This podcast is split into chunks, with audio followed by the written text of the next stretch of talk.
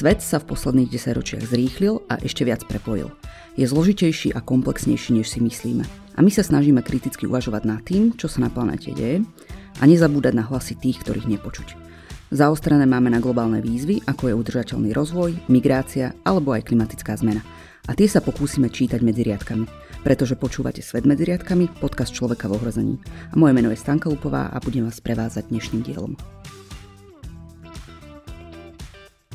Dnes tu vítam Elenu Galovú Kriglerovú, sociologičku z Centra pre výskum etnicity a kultúry. Elena, ahoj. Ahoj, dobrý deň, pozdravujem. A budeme sa dneska e, rozprávať o migrácii, ktorú aj skúmaš a prejdeme si tým, že ako Slováci vnímajú cudzincov, ale aj tým, že ako my vnímame samých seba, keď sme zase v tej pozícii uh, migrantov. Ešte na úvod by som povedala, že sa teraz nachádzame na lavičke, na dvore, čiže ak bude počuť nejaký štebot vtákov alebo iné nejaké hluky, tak je to tým, že nakrúcame v exteriéri. Nachádzame sa teraz vlastne na takom rozmedzi starého a nového mesta v Bratislave a to sú presne tie mestské časti, kde je najviac cudzincov na Slovensku. A chcem sa opýtať, že či si to aj ty nejak všímaš, že sa to v posledných rokoch práve v tomto našom susedstve nejak tak viacej, že je to viacej vidieť. Neviem, či je to profesionálna deformácia u mňa, ale všímam si to a ja som pred niekoľkými rokmi mala taký pocit, že mi v Bratislave chýbajú iné jazyky. Mm-hmm. Že ako keby aj tá multikultúrnosť minulosti, kedy bola bežná maďarčina alebo nemčina alebo aj bulharčina na trhovisku boli pomerne bežné, tak sa to ako keby začalo vytrácať a teraz v posledných rokoch je vidno, že sa zase e, pribúdajú nové veľmi rôzne jazyky a veľmi rozmanití ľudia a myslím si, že, že sa zase vracia Bratislava k tomu, aká vždy bola. Mhm, ja som dokonca ešte v jednej takej, že staršej štúdii, a tá už môže mať nejakých 10 rokov, čítala, že v Bratislavskom novom meste, že žijú ľudia z 96 krajín a to ma úplne že tak až ohúrilo. Že ako je, je možné, že je to ešte viac v súčasnosti. Mm-hmm. Na Slovensku žijú ľudia z vyše 180 krajín, mhm. takže mm-hmm. v Bratislave určite z vyše 100 krajín. Jasné. A tu by som sa asi dotkla uh, štúdii, ktorú ste vydali v máji ktorá sa volá, že cudzie nechceme, svoje si nedáme. A z nej vyplýva, že e, Slováci s cudzincami žijú ako keby popri sebe. Že napriek tomu, že sa tých počet cudzincov za posledné roky neuveriteľne zvýšil, tak sa to nepremietlo e, do tých kontaktov. Ako je to možné? A je to teda ešte taká doplňujúca otázka. A je to, týka sa to aj Bratislavy, keď uh-huh. je tá uh-huh. logicky naj, najviac multikultúrna? Uh-huh. Je to veľmi zaujímavé práve to, že ten počet cudzincov narastol niekoľkonásobne za posledných 10 rokov. A keď sa robili výskumy práve pred tými desiatimi rokmi, tak sa ukázalo, že nie všetci, alebo veľmi málo Slovákov udržiava nejaké vzťahy s cudzincami. Ten kontakt narastol za tých 10 rokov. Napríklad máme oveľa viac cudzincov medzi spolupracovníkmi, alebo ich výdame v nejakých verejných priestoroch, v obchodoch, alebo, alebo aj ako susedov. Ale nenarastol tak, ako narastol počet cudzincov. Čo znamená, že vlastne napriek tomu, že cudzincov je viac, tak ich veľmi nevnímame, nevidíme, neudržiavame s nimi kontakt. Čo je veľmi negatívne, lebo ten náš výskum práve ukázal, že čím viac kontaktov s cudzincami Slováci majú, tým ich vnímajú pozitívnejšie a tým sú aj otvorenejší k rozmanitosti. Čiže práve ten kontakt by sme oveľa viac potrebovali na to, aby sme tu vedeli spolu žiť. Čiže je ich tu viac, ale my sa tak akoby, že uzatvárame do svojich bublín. V podstate žijeme paralelne. Uh-huh. To, e, cudzinci, aj keď sa robia nejaké výskumy, tak sami hovoria, že sa im neprihovoria Slováci. Keď sú e, napríklad spolupracovníci, nezavolajú, nezavolajú ich spolu na pivo so sebou, alebo, alebo susedia neudržiavajú veľmi silné vzťahy. Že skôr tak sa maximálne pozdravia, vidia sa, vnímajú sa ale myslím si, že je to skôr na nás Slovakoch, aby sme urobili ten prvý krok, pretože pre cudzincov v novom prostredí je to mimoriadne ťažké. Samozrejme, že je, je jasné, že oni sa tiež sami chcú stať súčasťou tej spoločnosti, našej slovenskej, ale je pre nich veľmi, veľmi ťažké niekedy práve prelomiť tie bariéry, ktoré my si okolo seba staviame a tie múry. Keď sa to podarí, tak je to väčšinou už veľmi dobre. Toto hovoria cudzinci, že, že Slováci sú takí zamračení, nepriateľskí niekedy, ale ako náhle si vás už príjmu medzi seba, tak vám budú nosiť mandarinky do nemocnice, keď mm-hmm. sa vám niečo stane. Čiže toto je taká, také veľmi zaujímavé pozorovanie, že čo vnímajú cudzinci o nás Slovákoch. Mm-hmm. A, a možno, že je to aj pre nás taká zaujímavá spätná väzba.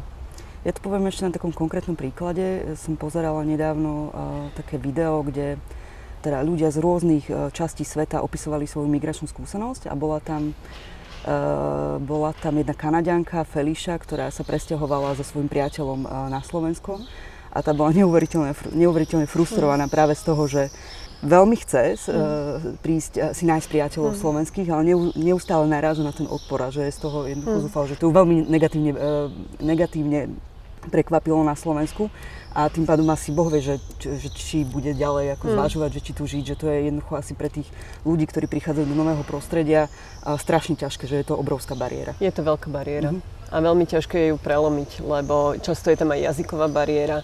Niekedy je to iba o tom, že tí Slováci si nie sú napríklad istí v angličtine, mm-hmm. hambia sa rozprávať a preto sa tomu cudzincovi neprihovoria alebo jednoducho nechcú sa otvárať iným ľuďom. My sme takí sami pre seba. No. Tak to A je, taký... je možné, že čakáme, že ten cudzinec osloví nás? Aj v tom našom výskume sa ukázalo veľmi intenzívne, že je veľmi silný pocit, že oni sa majú prispôsobiť našim pravidlám a oni majú vyvíjať tie aktivity, aby sa stali súčasťou spoločnosti. Čo to znamená, aké to je pre nich ťažké, nad tým už veľmi neuvažujeme. Mm-hmm že, že, že by sme možno mohli urobiť všetci niečo pre to. Hej, že oni sú presne v tom cudzom prostredí, že presne je to dvojnásobne ťažké. Presne tak. Uh-huh. Takže vrátim sa ešte k tej štúdii, z ktorej aspoň pre mňa vyšla taká najdôležitejšia informácia, že za posledných nejakých 12-13 rokov došlo k zhoršeniu vnímania cudzincov. Že. Slovensko sme začali viac brať ako krajinu Slovákov. Čím to je? Aj mňa to veľmi prekvapilo, priznám mm. sa. Čakala som, že sa už posúvame ďalej do 21. storočia. Pravdepodobne naše vysvetlenie, naša analýza je v tom, že čo sa stalo v roku 2015, keď bola veľká migračná kríza a do Európy začalo prichádzať veľké množstvo utečencov, tak v tom čase na Slovensku bola veľmi silná negatívna diskusia o, práve o utečencoch, o migrantoch. A z hodou okolností vtedy ešte aj išli voľby do Národnej rady a mnohí politici to dlhodobo využívajú ako taký populistický nástroj vytvárania akéhosi vonkajšieho nepriateľa, pred ktorým nás títo politici chránia. Mm-hmm. A ukazuje sa to v tom, že e, vlastne používajú ľudia, keď hovoria o cudzincoch, používajú tie isté narratívy, tie isté vety, ktoré používali politici práve v tom roku 2015. A čo je na tom veľmi negatívne je, že napriek tomu, že tá, tá debata už utichla, téma utečenectva už niekoľko rokov nie je, nerezonuje veľmi v krajine, tak tie postoje zostali stále negatívne. Mm. Čiže toto len veľmi silno ukazuje, do akej miery tá verejná debata a to, ako politici aj iní ľudia rámcujú diskusiu, má veľmi silný vplyv na to, aké postoje e, my ako Slováci máme. Mm-hmm. Čiže tu by som ja možno aj apelovala na zodpovednosť politikov, že to nie je iba krátkodobé získanie nejakých politických bodov, ale veľmi výrazne to narúša sociálnu súdržnosť v krajine a vytvára to v ľuďoch strach, mm-hmm. ktorý je úplne zbytočný a ktorý e, nás iba od seba vzdialuje miesto toho, aby nás k sebe približoval. A tu by som ešte dodala, že v tom 2015 sem prichádzali prevažne utečenci, ano. čiže azylanti, ktorých, ktorých je na Slovensku veľmi málo. Čiže my máme ten azylový proces veľmi striktný, veľmi prísny. To je jedna vec. Druhá vec, e, ani tí samotní ľudia na úteku zase to Slovensku až tak nevyhľadávajú. Prenáša sa ten postoj k, práve k týmto utečencom aj na cudzincov uh-huh. ostatných ako takých? Veď práve presne toto je na tom veľmi zaujímavé, že na Slovensku žije už viac ako 150 tisíc cudzincov. Z nich len minimálny počet, stovky sú ľudia, ktorí buď hľadajú, e, žiadajú o azyl, alebo e, ho získali. A všetci ostatní cudzinci, ktorí tu žijú, sú tí, ktorí sem prišli za bežný, e, z bežných účelov. To znamená, že si tu hľadajú prácu, alebo sa tu vzdelávajú, alebo tu majú rodiny, alebo si tu hľadajú lepšie miesto pre život. A áno, ako veľmi sa to zmiešava v tej verejnej diskusii. Mm-hmm. Kedy si my sme ešte používali slovo migrant ako veľmi bežný, neutrálny pojem človeka, ktorý sa presúva z miesta na miesto. Práve po tom roku 2015 sa to už podstate nedá, lebo to slovo migrant získalo tak veľmi silnú negatívnu konotáciu, že už radšej používame slovo cudzinec. Ale mm-hmm. odráža sa to napríklad aj na tom, že akých cudzincov z akých krajín vlastne akceptujeme alebo odmietame. Ak hovoríme napríklad o utečencoch zo Sýrie alebo o moslimských rodinách, tak tá miera odmietania je obrovská. Ak hovoríme o napríklad zahraničných lekároch e, z krajín Európskej únie, tak tam je tá akceptácia oveľa vyššia. Potom druhá ako keby kategória ľudí, ktorú veľmi nepríjmame, sú ako keby ekonomickí migranti z chudobnejších krajín. To sú mm-hmm. väčšinou ľudia zo Srbska alebo Rumunska, ktorých vnímame ako tých, ktorí nám berú prácu. Hej? Čiže to je zase taká ďalšia kategória. Samostatnou kategóriou sú Ukrajinci, ktorí sú vnímaní veľmi pozitívne bez ohľadu na to, s akou kvalifikáciou sem prichádzajú. Tí sú vnímaní ako nám veľmi podobní, ako tí, ktorí sa chcú prispôsobiť, ako tí, ktorí sú usmiatí, príjemní. Toto, toto bolo veľmi prekvapivé mm-hmm. v tom našom výskume. To prekvapuje aj mňa. Mm-hmm. Dobre, mňa ešte v tej štúdii uh, celku zaujalo, že že my sa vlastne obávame toho, že nám cudzinci vezmú našu kultúru. Uh-huh. A, a mňa celku zaujíma, že čo si vlastne ľudia pod tou kultúrou predstavujú. Nevedia. Nevedia. Veľ, uh-huh. Máme veľmi také, že toto sa veľmi často, každý vám to hneď povie, že, že oni nám zoberú našu kultúru. Ale ak sa opýtate, že čo, čo to vlastne tá naša kultúra je, tak väčšinou to skončí pri peknej prírode, pekných ženách a píve. Hej, že a ďalej už veľmi nejdeme. A potom sa hovorí ešte o zvykoch a tradíciách. A, a obava je, že, že e, túto kultúru stratíme. Niekedy je tam v pozadí aj kresťanskosť Slovenska. E, toto je taká najsilnejšia obava, že Slovensko je veľmi silno kresťanská krajina, aspoň tak je vnímané podľa väčšiny ľudí. A máme obavu, že keď sem budú prichádzať cudzinci, tak o túto kresťanskosť prídeme. Problém je v tom, že žiadna kultúra nie je nemenná. E, nie je to niečo, čo sme tu získali príchodom Konštantína a metoda a máme to e, navždy už dané a rovnaké. Všetko, čo teraz považujeme za prvky slovenskej kultúry, sem prišli migráciou niekedy v posledných storočiach. Napríklad Vianočný stromček je niečo, čo tu ešte pred 200 rokmi vôbec nebolo a prišlo to sem s nemeckou migráciou. Brinzové halušky sú už až taký otrepaný pojem, o ktorom vieme, že sem prišli s valašskou kolonizáciou. Čiže nič nie je slovenské, ktoré tu bolo vždy a žiadna kultúra nie je nemenná. To znamená, že všetko, čo máme, všetko, e, čím žijeme, je dané tým, ako sa stretávame s inými kultúrami. A už to tak bude aj do budúcnosti, či chceme alebo nechceme.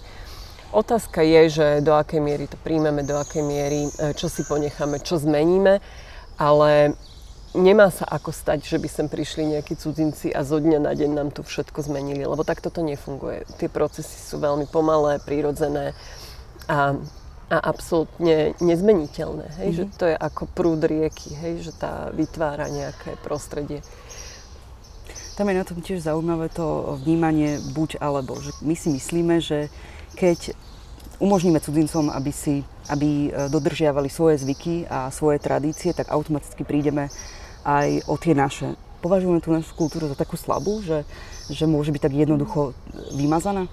Hej, to je veľmi zaujímavé, hovorí to podľa mňa aj trošku o takom sebavedomí tej mhm. krajiny, mm-hmm. že na čom vlastne stojíme, lebo toto je podľa mňa e, niečo, čo nám chýba ako krajine, že, že na čom vlastne ten slovenský štát bol postavený, že on mhm. bol postavený na veľmi silných národných mýtoch, ale už sme sa nerozprávali veľmi v posledných 30 rokoch, že čo nás spája, čo sú naše hodnoty, e, čo je to, na čo táto krajina môže byť hrdá, akí ľudia sú tí, na ktorých môžeme byť hrdí. A keďže toto nemáme, tak potom sa chytáme zubami, nechtami aj takého toho efemérneho, čo ani nevieme, čo je. Potom sa to premieta do toho piva Presne tak, presne, že je to mm-hmm. veľmi, veľmi povrchné. Mm-hmm. Neviem, že či na to budeš vedieť odpovedať, ale je, je toto aj v iných krajinách? Ako napríklad mm. boja sa Francúzi, že prídu mm. k ním nejakí Maročania a zoberú im, ukradnú im? Menilo sa to samozrejme. Napríklad by som mohla porovnať Norsko, v ktorom som tiež robila nejaké štúdie na túto mhm. tému. Mm-hmm. A Nóri boli veľmi silno etnocentricky, veľmi nacionalisticky ešte v 70. Mm-hmm. rokoch. Ale potom v istom bode si povedali, že jednak cudzincov budú potrebovať, aj kvôli demografickej situácii, aj proste jednoducho začali tam cudzinci prichádzať, tak najprv to vnímali ako hrozbu, potom to vnímali ako problém mm-hmm. a teraz to vnímajú ako príležitosť. Hej, predpokladám, čiže... že tí politici tam pracovali veľmi aktívne no, s, s tou Presne toto sa musí stať, že tam musí nastať nejaký spoločenský konsenzus o tom, že kam smerujeme. A potom všetky napríklad strategické dokumenty, ktoré sa v tej krajine príjmajú, vrátanie zákonov, vrátanie nejakých stratégií rozvoja krajiny, stoja na tom, že povedia, že táto krajina je rozmanitá a rozmanitosť je náš dar. A keď to takto zadefinujeme, tak sa nám oveľa ľahšie príjmajú politiky, ktoré zahrňajú rôzne skupiny, lebo to nehovoríme tu iba o cudzincoch, tu hovoríme aj o ľuďoch so zdravotným znevýhodnením, alebo o e, senioroch, o iných menšinách, sexuálnych, etnických, náboženských. Čiže je to také, je to o tom, že my tu rozmanitosť máme v krajine, vždy sme ju mali, Napríklad máme, máme uznaných 13 národnostných menšín, len my ju nevidíme a nerozpoznávame. A kým sa toto nezmení, tak vždy budeme ako keby uzavretí do seba a vždy sa budeme niečoho báť. A čo by pomohlo? Tak niečo praktické. No, pomohlo by veľmi presne to, o čom sme sa rozprávali na začiatku, e, vytvárať tie vzťahy, spoznávať sa navzájom a urobiť možno aj ten prvý krok a uvidieť sa v tom priestore.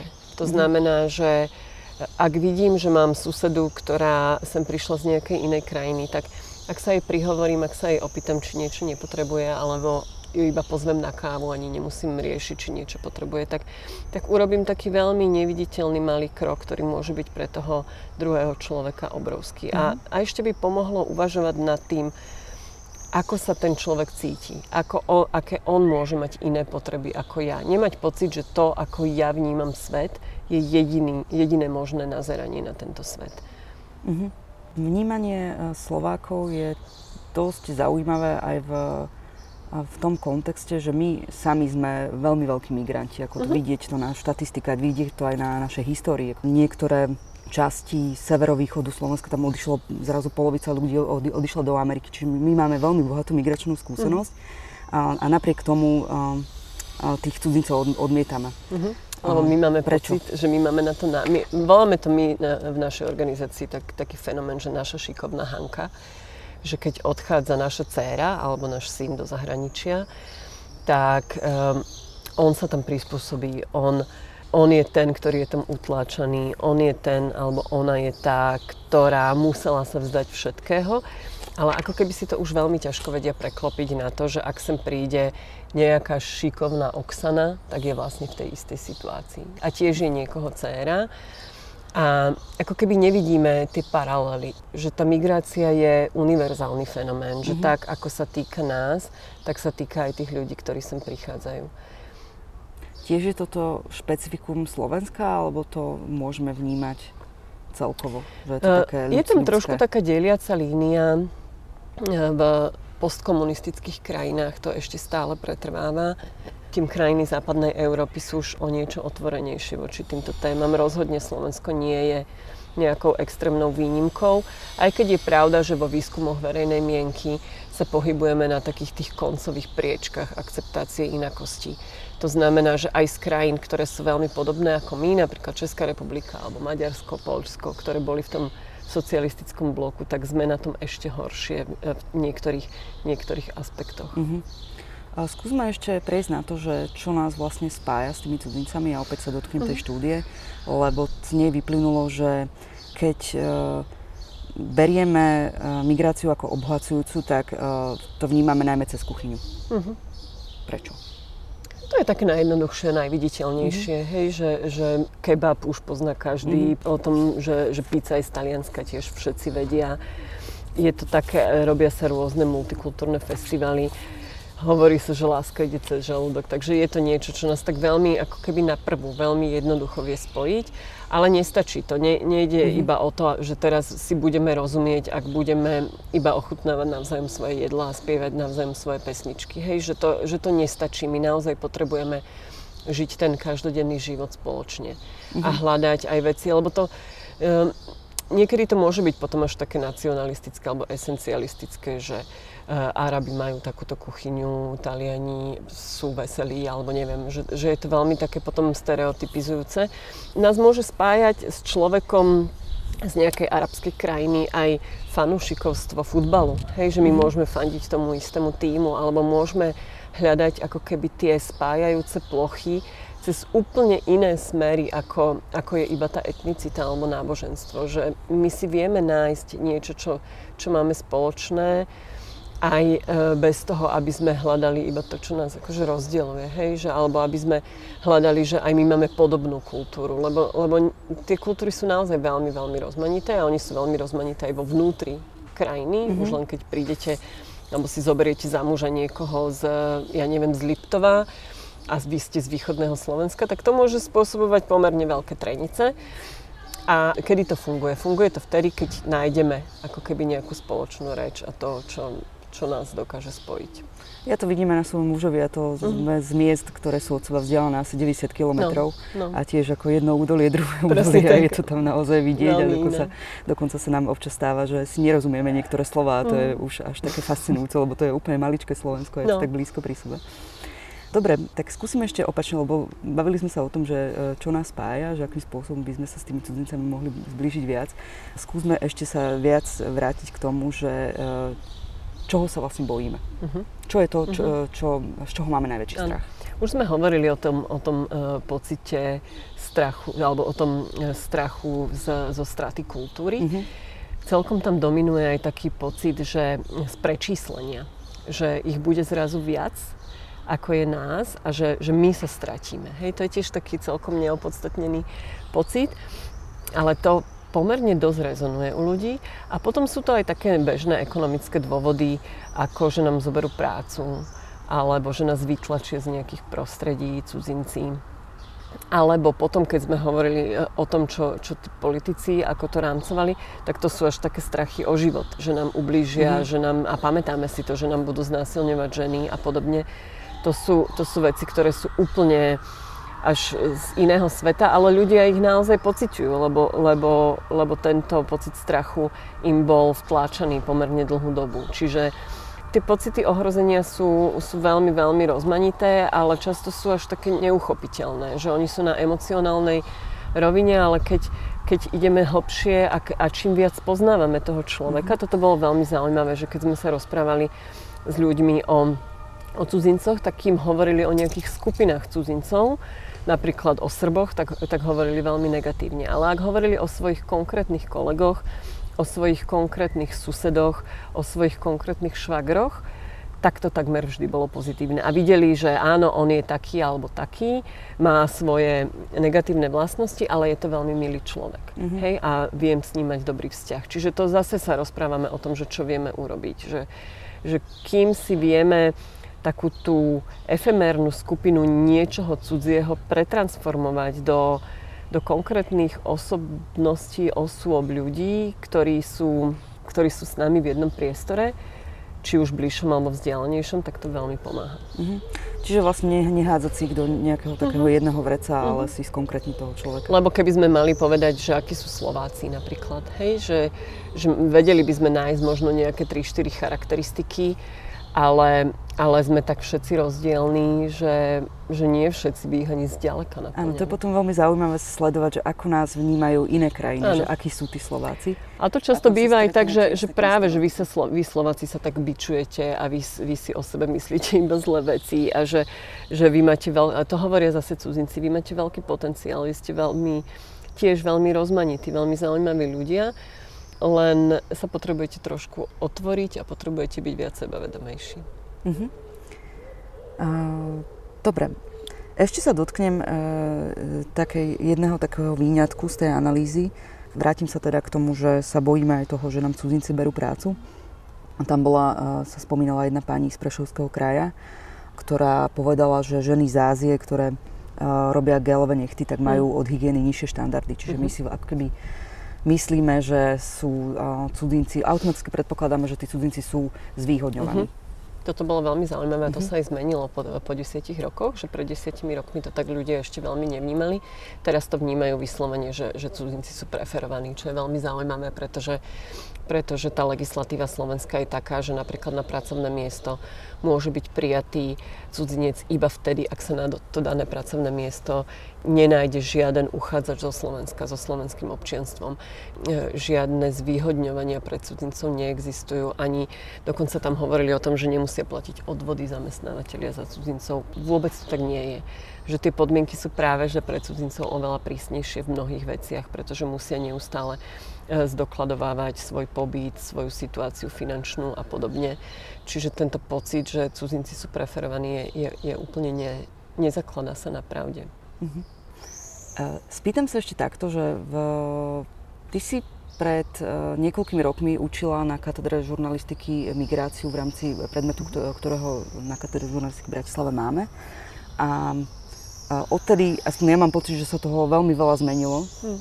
Že odvtedy uh, si začíname všímať, že tí študenti začínajú tú migráciu vníma trochu inak, že už ne, ne, nevnímajú cez prízmu tej utečeneckej krízy, ale začínajú si práve že všímať, áno, mám nových e, spolužiakov, mm-hmm. ktorí prišli z Ukrajiny, môj striko je takisto migrant, pretože chodí pracovať napríklad do Nemecka a podobne. Toto bude asi dobrá správa. Áno, napríklad je vidno uh, celkovo jednak medzi novinármi, ale jednak aj medzi mladými ľuďmi, že aj keď sa robia nejaké výskumy aj na iné témy, tak napríklad mladí ľudia začínajú byť oveľa citlivejší už na tému napríklad klimatickej krízy aj nejakej mm, akceptácie sexuálnych menšín, celkovej rozmanitosti.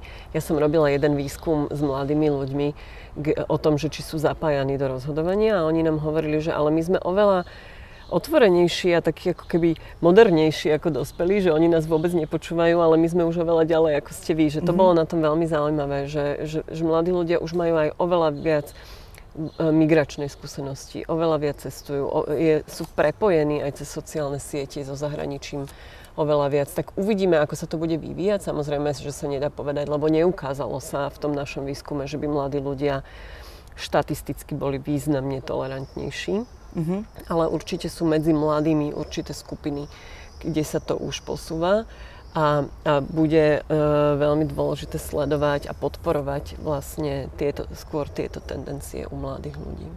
Mhm, takže je toto cesta, že povedzme, že keby mladí ľudia začali aj viacej pracovať napríklad so svojimi rodičmi a s ich vnímaním migrácie, tak by sa mohol takisto dosiahnuť Hej, To je také pokrok. hypotetické veľmi, lebo vidíme to napríklad, ako sa darí pri očkovaní a o týchto diskusiách s rodičmi, čiže ťažko povedať, mm-hmm. ale, ale e, napríklad to je vidno na tom, keď e, sú rodičia napríklad veľmi negatívne nastavení na, voči tomu, že si e, donesiete domov partnera alebo partnerku, ktorí sú z inej krajiny, ale keď sa to stane, tak po niekoľkých rokoch tí rodičia alebo starí rodičia sú absolútne, to je o tých mandarinkách, o ktorých som hovorila, že, že nedajú dopustiť na toho svojho zaťa napríklad. Hej? Čiže, čiže opäť zase len tým reálnym kontaktom. Nestačí iba hovoriť rodičom, že pozrite sa, žijeme už v inej dobe a potrebujeme byť otvorení, ale naozaj im ich otvárať tým reálnym skúsenostiam by pomohlo podľa mňa mm-hmm. oveľa viac. Dobre, ja ďakujem veľmi pekne. Elene Galovej Kriglerovej, že prijala uh, moje pozvanie a že sme sa dneska takto pekne porozprávali o migrácii. Ďakujem. Ja ďakujem za pozvanie. A počúvali ste Svet medzi riadkami, podcast Človeka v ohrození. A v prípade, ak máte akékoľvek pripomienky, otázky alebo nám chcete čokoľvek napísať, tak prosím píšte na mail, ktorý nájdete v popiske. A ja vám veľmi pekne ďakujem za pozornosť. Majte sa do počutia. Do počutia.